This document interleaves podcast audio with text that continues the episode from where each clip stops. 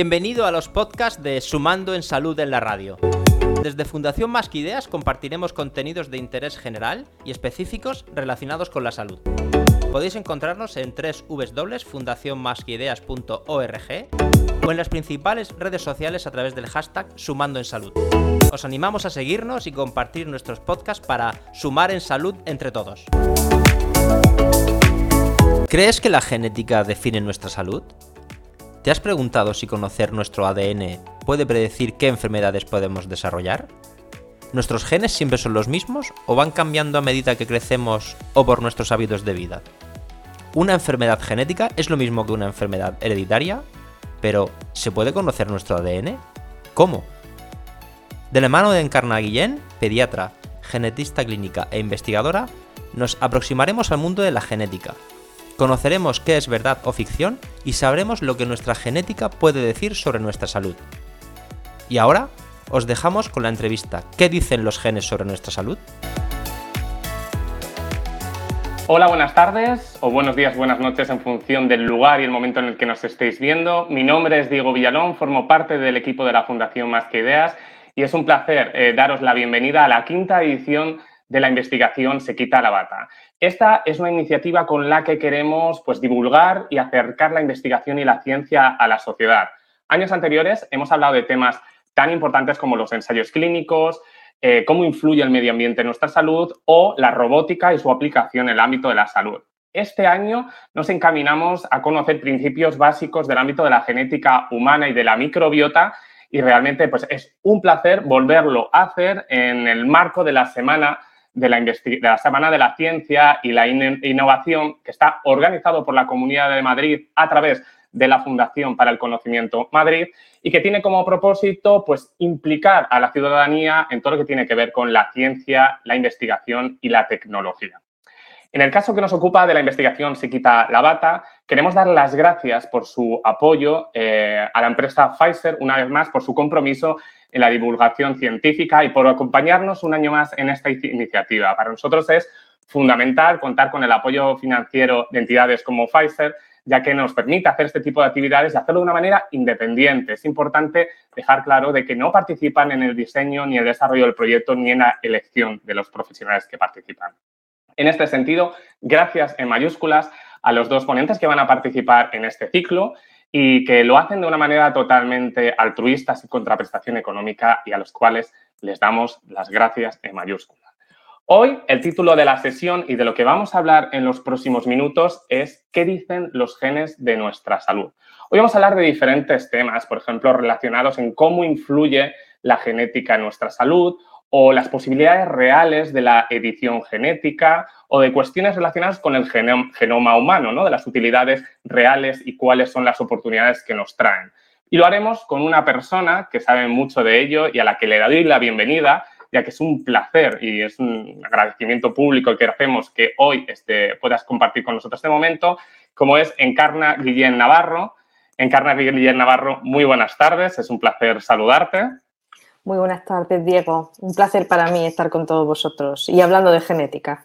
Hablando de genética, de algo tan importante y que muchas veces es bastante desconocido. Déjame que te presente Encarna. Eh, bueno, ella es Encarna Guillén Navarro, ella es pediatra, genetista clínica e investigadora y es jefa de sección de genética médica del Servicio de Pediatría del Hospital Clínico Universitario Virgen de la Rixaca de Murcia y además forma parte del Instituto Murciano de Investigación Biosanitaria y de la Universidad de Murcia.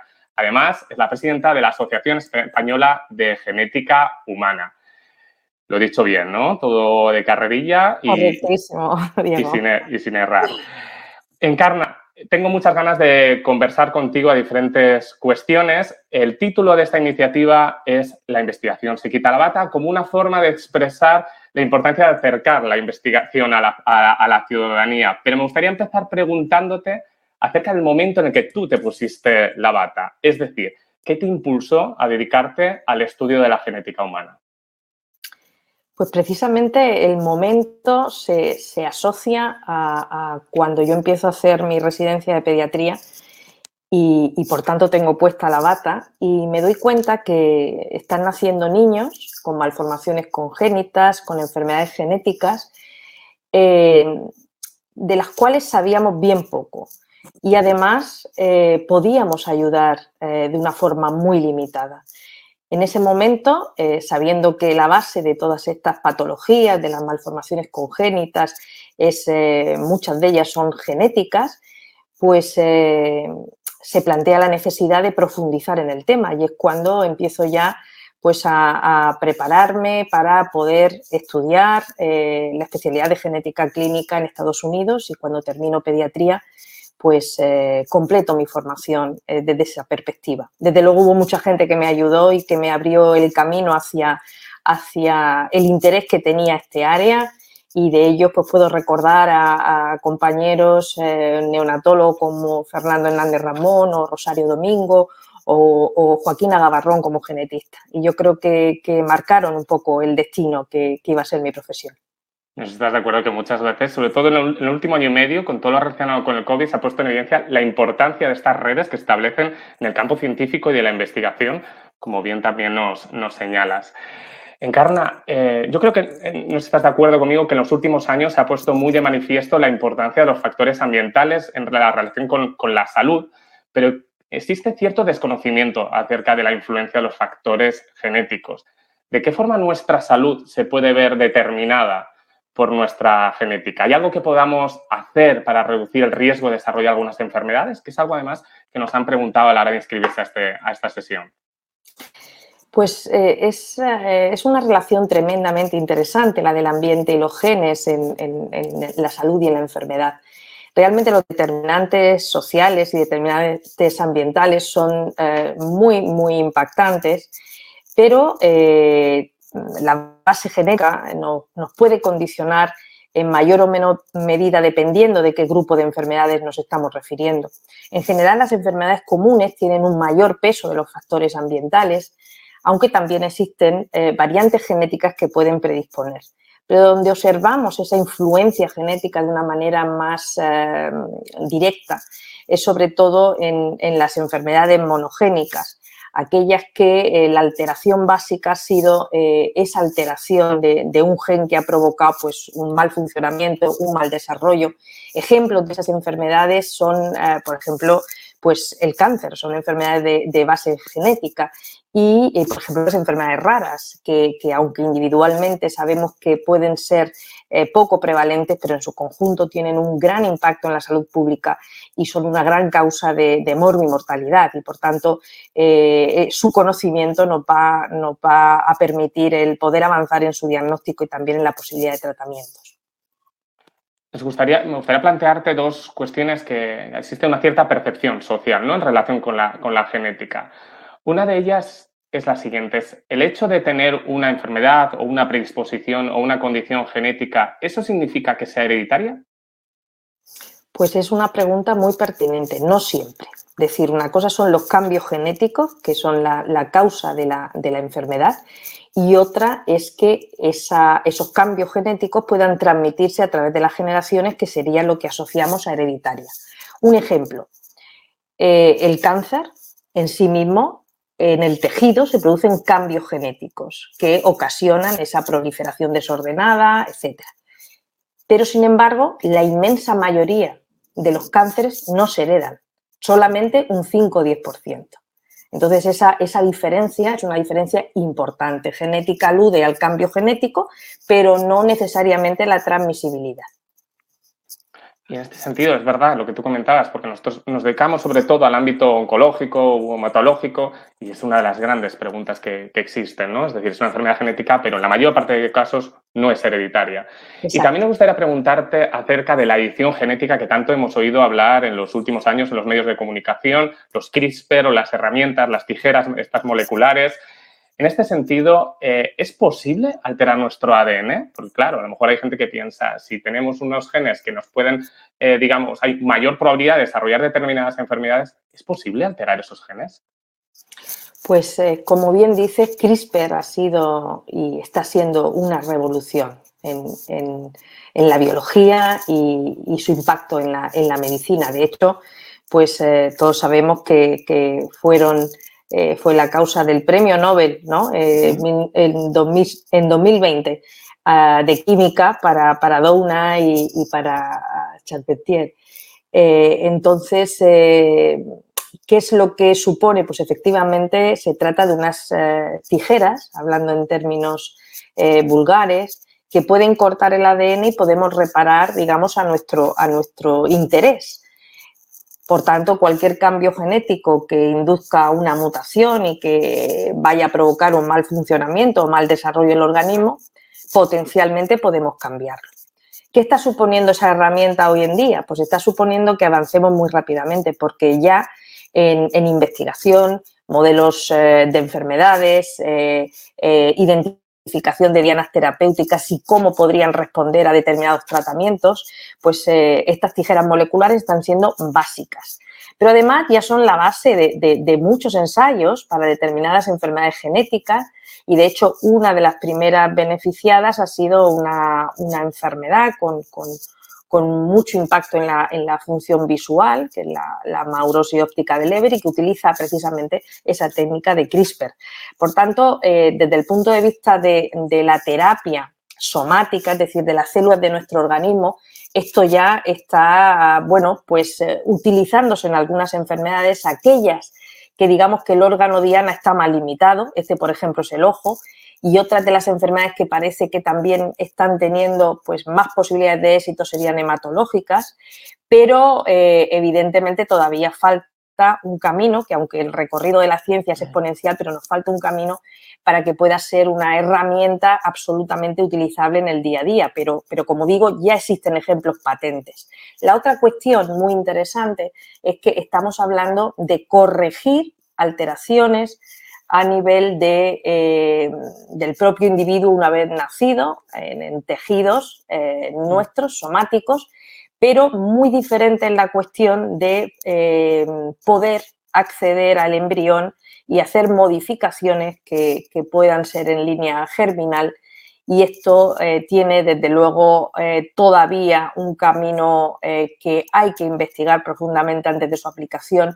Y todos recordaremos el gran revuelo científico, además por, por, constituir una cuestión de, falta de ética, de bioética, en el sentido de el, científico chino que aplicó esta edición genética a, a, un embrión sin tener claro todavía, como no tiene la comunidad científica, qué otros efectos secundarios puede producir a otros niveles del genoma. Has puesto en evidencia el momento que, hace un par de años sucedió esto y estuvo presente en todos los medios de comunicación. Me alegra muchísimo el, que, el poder ver ¿no? que estos grandes avances que a veces nos parecen ciencia ficción, realmente ya en el presente pues tienen una aplicabilidad ¿no? a nivel asistencial y en la vida de las personas. Y en esto del, impacto a nivel mediático, pues hace 20 años en tu disciplina se produjo un granito como es el descubrimiento de, de la secuencia del genoma humano y me gustaría preguntarte si nos puedes explicar qué es el genoma y, por otro lado, qué implicaciones ha tenido este descubrimiento para la prevención, diagnóstico y tratamiento de enfermedades. Pues efectivamente ese fue otro de los grandes eh, puntos calientes de esta historia de la, genómica, ¿no? Y, fue identificar cuáles eran la, la, secuencia de bases que eh, tienen la información de nuestro eh, desarrollo y de nuestro eh, funcionamiento. Estas secuencias que, constituyen pues, un conjunto de unas 3 billones de pares de bases son realmente la combinación de, cuatro letras, cuatro bases, que es la A, la C, la G y la T. Y eso, pues, milagrosamente, una, una combinación en uno u otro sentido puede determinar que o bien eh, seamos una persona sana o bien podamos tener una alteración, un pequeño cambio, simplemente una letra en un sitio crítico nos puede producir una enfermedad que puede amenazar nuestra vida y, indudablemente nuestra, nuestra calidad de vida. Si no me equivoco, ya se conoce la secuencia, pero lo que no se conoce tanto es el funcionamiento del genoma. ¿Qué se está estudiando en los últimos años en ese sentido y de qué forma nos puede ayudar el conocer cómo funciona el genoma? Pues efectivamente, aunque en el 2003 eh, se anunció esa secuenciación del genoma, realmente era un 99, poquito más por ciento, y justamente este mes de octubre eh, se ha anunciado que prácticamente se ha conseguido el 100%, esa parte que era todavía más complicada. Ahora, como bien dices, eh, conocemos la secuencia. es decir, esa sucesión de letras. Pero no conocemos exactamente cómo de una forma armónica pueden estar interaccionando unos genes con otros o incluso aquellas zonas del genoma que no son realmente codificantes. Nosotros hablamos de, zonas codificantes, aquellas que van a dar lugar a proteínas, que son las que van a actuar en el desarrollo y en el funcionamiento de nuestro organismo. Pues bien, la región codificante del genoma que nosotros conocemos es una mínima parte y el resto no se conoce exactamente cuáles son sus funciones, que lógicamente deben de ser muy importantes. Por tanto, ahora entramos en la etapa que llamamos masa genoma. Necesitamos conocer eh, otras cuestiones que van a determinar el, por qué se expresan en, un determinado tiempo unos genes y no otros, o de qué manera eh, interaccionan, se hablan entre ellos, o cómo interactúan las distintas vías moleculares e incluso esos genes con el ambiente, lo que hablábamos al principio, ¿no? Porque efectivamente el ambiente también va a hacer a través de la epigenética, que llamamos, que son esas variaciones químicas eh, que se producen en el ADN, pues van a hacer que unos genes en un determinado momento se activen y otros no. Y esta relación también es fascinante y muy necesitada de investigación. Pues muchas gracias, porque yo creo que nos ha quedado bastante claro. A día de hoy eh, se puede hacer la secuenciación del genoma de una persona, es decir, conocer el ADN de una persona, pero ¿cómo se hace esa secuenciación para la gente que, no, entendemos De, estas cuestiones? Y, también, eh, en este sentido, ¿cuándo es recomendable hacerlo? Es decir, porque a lo mejor cualquier persona se lo puede hacer, pero ¿cuándo dirías que es altamente recomendable que se haga esta secuenciación? Pues eh, la, gran diferencia que tiene que conocer las personas que nos oyen y que están alejadas de este campo es que cuando, cuando hablamos que se consiguió la primera secuencia del genoma humano, se tardó años, se invirtió muchísimos millones, que fue inversión pública y, y privada, pero hoy en día efectivamente la tecnología ha avanzado muchísimo, se han abaratado los costes y realmente podemos obtener eh, en unas horas la secuenciación de, nuestro genoma. Ahora bien, eh, la secuenciación completa del genoma no es, eh, no es una prueba que se, que se pida habitualmente o que, o que, se necesite habitualmente.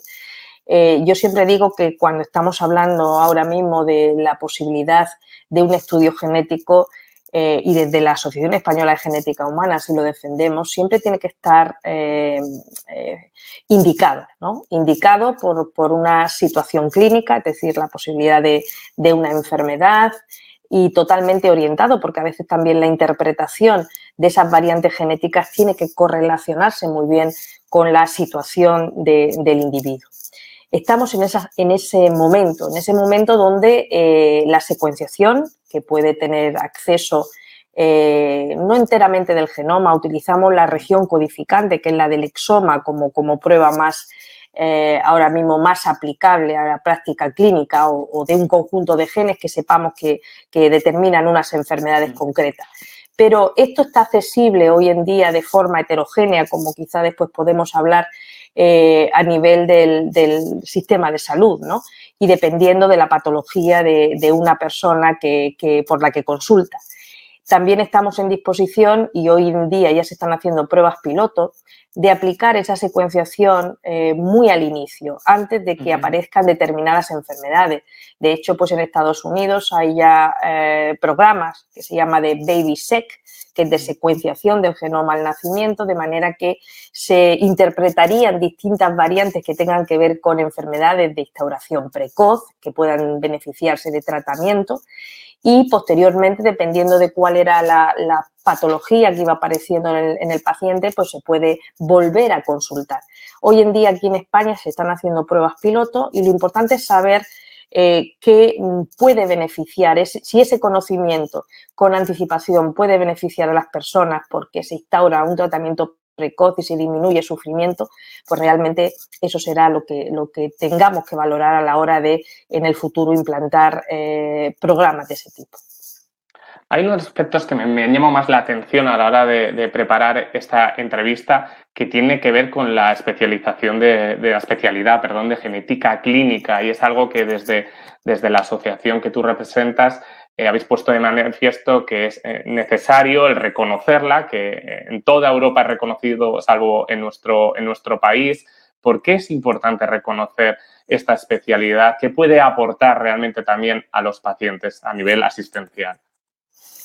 Pues la genómica estamos viendo que es una revolución hoy en día y está cambiando la medicina. Está cambiando la medicina una medicina reactiva es decir, que empieza a actuar después de que aparezca la enfermedad a una medicina proactiva. Es lo que estamos diciendo, posiblemente nos vamos a poder anticipar incluso a esa situación.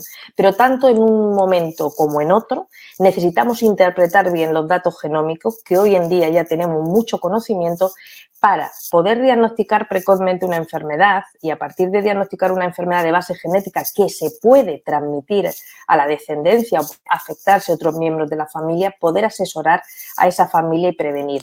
Podemos a partir de ahí identificar la vía molecular y saber si tiene un tratamiento más personalizado, que sea más seguro para el paciente.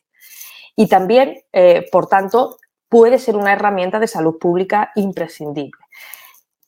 ¿Qué pasa en España? Pues España, eh, los profesionales que realmente se encargan de interpretar y de eh, adaptar todo ese, toda esa evolución científica a la cama del paciente, es decir, a su uso y a su, interpretación, son los genetistas clínicos. Y es eh, una especialidad que no está reconocida en España y es el único país de Europa y el único país del mundo desarrollado.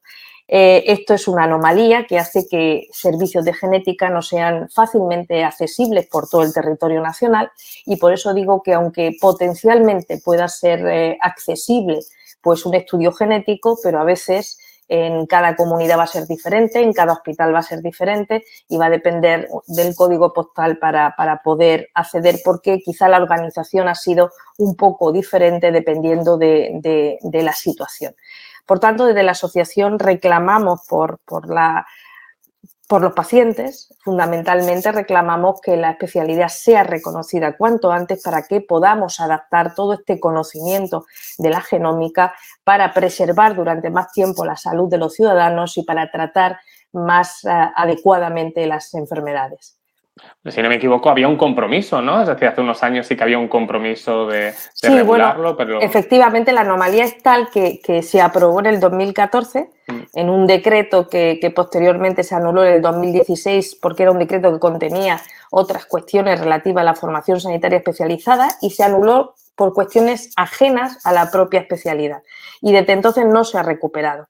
Esto hace que ahora mismo pues, eh, hay grandes proyectos europeos como el Millón de Genomas, donde España tiene que también eh, ir eh, conociendo cuál es la base de, esa genética en su población y que no tiene, como digo, los profesionales que vertebran esa, esa, cuestión en el Sistema Nacional de Salud y, por tanto, la urgencia es fundamental. Quizá los que nos oyen no saben que cuando van a un diagnóstico prenatal el profesional, en este caso, pues eh, que está en el laboratorio, que puede ser un, biólogo, un médico, un farmacéutico, un químico, pero experto en genética es el que le hace esos estudios. El médico al que ve que, se, que, traduce los eh, resultados, que atiende al paciente, pues es un médico también genetista que tiene que estar actualizado continuamente para darle ese, esa atención adecuada. Pero cuando hay alguien con una enfermedad genética, pues igualmente para el diagnóstico, para,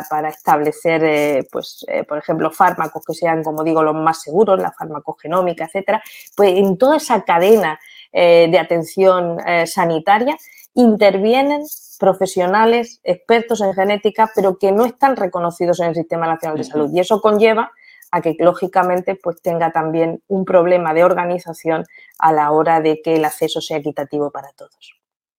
Y a nivel científico, pero también organizativo, como mencionabas, ¿crees que en un futuro próximo realmente vamos a poder predecir con exactitud o con mucha exactitud, llamémosle, el riesgo de desarrollar determinadas enfermedades? Y si eso va a suceder, ¿qué implicaciones crees que debemos considerar a todos los niveles, éticas, sociales, etcétera?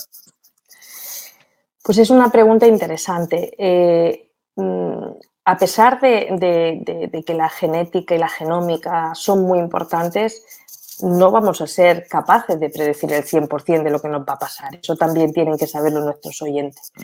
Pero sí que es cierto que, en aquellas que tienen una base genética vamos a ser capaz, capaces de eh, poder identificarlo precozmente y, por tanto, establecer pues, planes preventivos más adecuados eh, y más eh, eficientes. Y además, esto nos va a hacer que, bueno, pues podamos hacer terapias más personalizadas, como digo, y en definitiva caminar a una medicina preventiva, personalizada y proactiva que va a ser muy diferente. Pero, por contra, tenemos que ser conscientes que debemos tener una vigilancia ética importante porque el conocer con anticipación cuáles pueden ser los problemas de salud, pues puede llevar también limitaciones que, en el ámbito eh, sociolaboral pues eh, puedan, puedan establecerse o bien, como hemos mencionado antes, fronteras eh, que, se, que, se, crucen, que realmente desde el punto de vista bioético sean muy discutibles, como la, selección, eh, em, la selección de los individuos por rasgos que, que, no son precisamente los que tienen que ver con la enfermedad. Entonces, la ciencia tiene que avanzar porque necesitamos tener tratamientos y poder mejorar la calidad de vida de muchas personas, pero efectivamente eh, debemos también ser vigilantes desde el punto de vista ético para no traspasar aquellas barreras que confronten con la dignidad humana. Totalmente de acuerdo. Es necesario, ¿no? Esta reflexión ética que acompaña al progreso científico en este sentido. Tengo dos preguntas más, estaría muchísimo más tiempo contigo, pero hay una pregunta de especial interés para millones de personas, porque las enfermedades minoritarias, por definición, son minoritarias, pero hay tantas patologías que al final hay un colectivo muy amplio de millones de personas en nuestro país que tienen una enfermedad minoritaria y donde podemos ver que tienen retos en el campo del conocimiento de sus enfermedades y de tener pues, herramientas terapéuticas que sean eficaces y seguras. ¿Qué papel ha tenido en este sentido eh, la genética humana en el conocimiento de estas enfermedades y de qué manera puede contribuir a aportar herramientas, que, opciones terapéuticas que mejoren su calidad de vida? Pues la influencia, la influencia es enorme porque en torno al 80% tienen una base genética. Y, claro, eh, también recordemos que el principal problema que tienen las enfermedades raras es su falta de conocimiento y su falta de diagnóstico en el momento adecuado para poder intervenir y cambiar un poco la historia natural, ¿no? Entonces, eh, la media de, años que se tarda en diagnosticar una enfermedad rara son de 5 a 10 años y solamente un 5% tienen tratamiento específico. Con lo cual, uno de los, eh, de los objetivos que había para 2027 del Consorcio Internacional de Enfermedades Raras es poder diagnosticar a través de estas herramientas que utilizamos en la genética una enfermedad eh, rara en menos de un año. Ese es el objetivo para 2027 y tener tratamiento para al menos mil enfermedades raras. Y esto sin duda contribuye el conocimiento científico de los eh, genetistas y también la tecnología que le acompaña para que podamos avanzar en, identificar precisamente eh, más diagnósticos y también más tratamientos para mejorar la vida de, nuestros semejantes. Y ya por último, sí, por una manera de, no, de pedir a los Reyes Magos, sino también pues con la confianza de lo que va a suceder. ¿Cómo ves eh, el futuro de tu disciplina en el futuro, pongamos en 20 años? ¿Cuáles crees que van a ser los mayores avances que se van a producir en este tiempo? Pues hay un, hay un vídeo muy bonito que precisamente el, Centro de Investigación del Genoma Humano de los Estados Unidos, que, cuyo director es Eric Green y que tuvimos la ocasión de hablar con él hace unos meses con motivo de, este aniversario de la secuencia del genoma, eh, hace una predicción de 10 de 10 eh, en 10 ámbitos y algunos de ellos es como que efectivamente eh, dentro de unos años, ellos lo sitúan para, para 2030, mm, ya tendremos eh, los estudios genéticos tan rutinarios como se hace un análisis sanguíneo de cualquier bioquímica actualmente. Eh, lo utilizaremos en la medicina para poder, eh, bueno, pues diagnosticar eh, muchas de las patologías, para predecir cuál va a ser la reacción a un determinado tratamiento farmacológico, si va a ser seguro para esa persona o no. Y antes de recetarle eh, quizá un fármaco específico, necesitaremos una batería de, estudios. Esto ya hoy en día para, algunas patologías ya lo sabemos que, está presente. La educación en genómica será más generalizada y habrá su asignatura incluso en, enseñanza previa a la universidad. Seremos capaces de acceder a nuestras secuencias en nuestra historia clínica e incluso también hablan de dispositivos eh, móviles, pero quizá el reto más importante a todos, porque igual que de las barreras bioéticas, lo más importante aquí es asegurar que, no solamente el mundo desarrollado puede acceder a, los beneficios que puede aportar la genómica, sino que de alguna manera vayamos paralelos y podamos eh, también el, ser más universales en este servicio de la genómica a, preservar la salud y a, retrasar en la medida de lo posible la enfermedad de los habitantes de este planeta. Pues muchísimas gracias, Encarna. Gracias eh, de corazón por haberte quitado la bata hoy con nosotros, por habernos eh, abierto las puertas a un campo que a veces es bastante difícil de entender y yo creo que lo has hecho de una manera muy asequible, muy rigurosa y muy entendible. Así que muchísimas gracias. Esperamos no, no es tener que esperar 20 años para volver a hablar contigo acerca de todos estos logros, sino que poder estar cerca cerca de ti para poder ir, eh, pues bueno, conociendo ¿no? todo lo que vais haciendo, porque entiendo que para vosotros los investigadores es muy importante que la sociedad conozcamos, eh, tengamos más eh, conocimiento científico y también conozcamos todo el trabajo que estáis haciendo, ¿verdad? Sin duda, la divulgación yo la considero una pata fundamental de nuestra actividad junto con la asistencia, la docencia y la investigación. Creo que los grandes objetivos se se logran cuando todos eh, compartimos. Lo compartimos y además lo luchamos de manera entendible y, lógicamente cohesionada. Así que por eso la divulgación es tan importante y me tenéis a vuestra disposición cada vez que queráis. Porque dentro de 20 años no sé, no sé cómo estaré, no sé ni siquiera eso. Ni yo tampoco. Pero seguro que bien, seguro que bien. Vamos a confiar en ello. Muchísimas gracias, Encarna. Gracias. Gracias a vosotros. Esperamos que os haya gustado. Si es así, os animamos a que lo compartáis en vuestras redes sociales. Nos escuchamos pronto en otro podcast de Sumando en Salud de la Radio. Muchas gracias.